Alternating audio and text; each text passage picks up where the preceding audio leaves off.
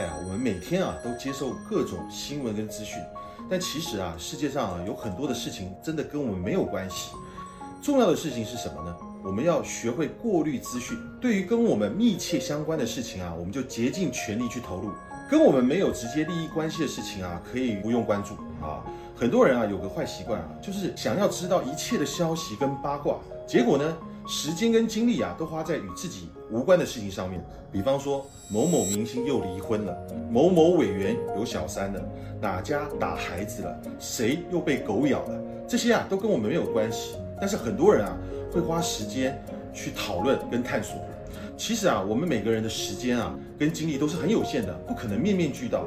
把时间啊放在努力提升自己，比盲目关注无效新闻啊来得更有意义。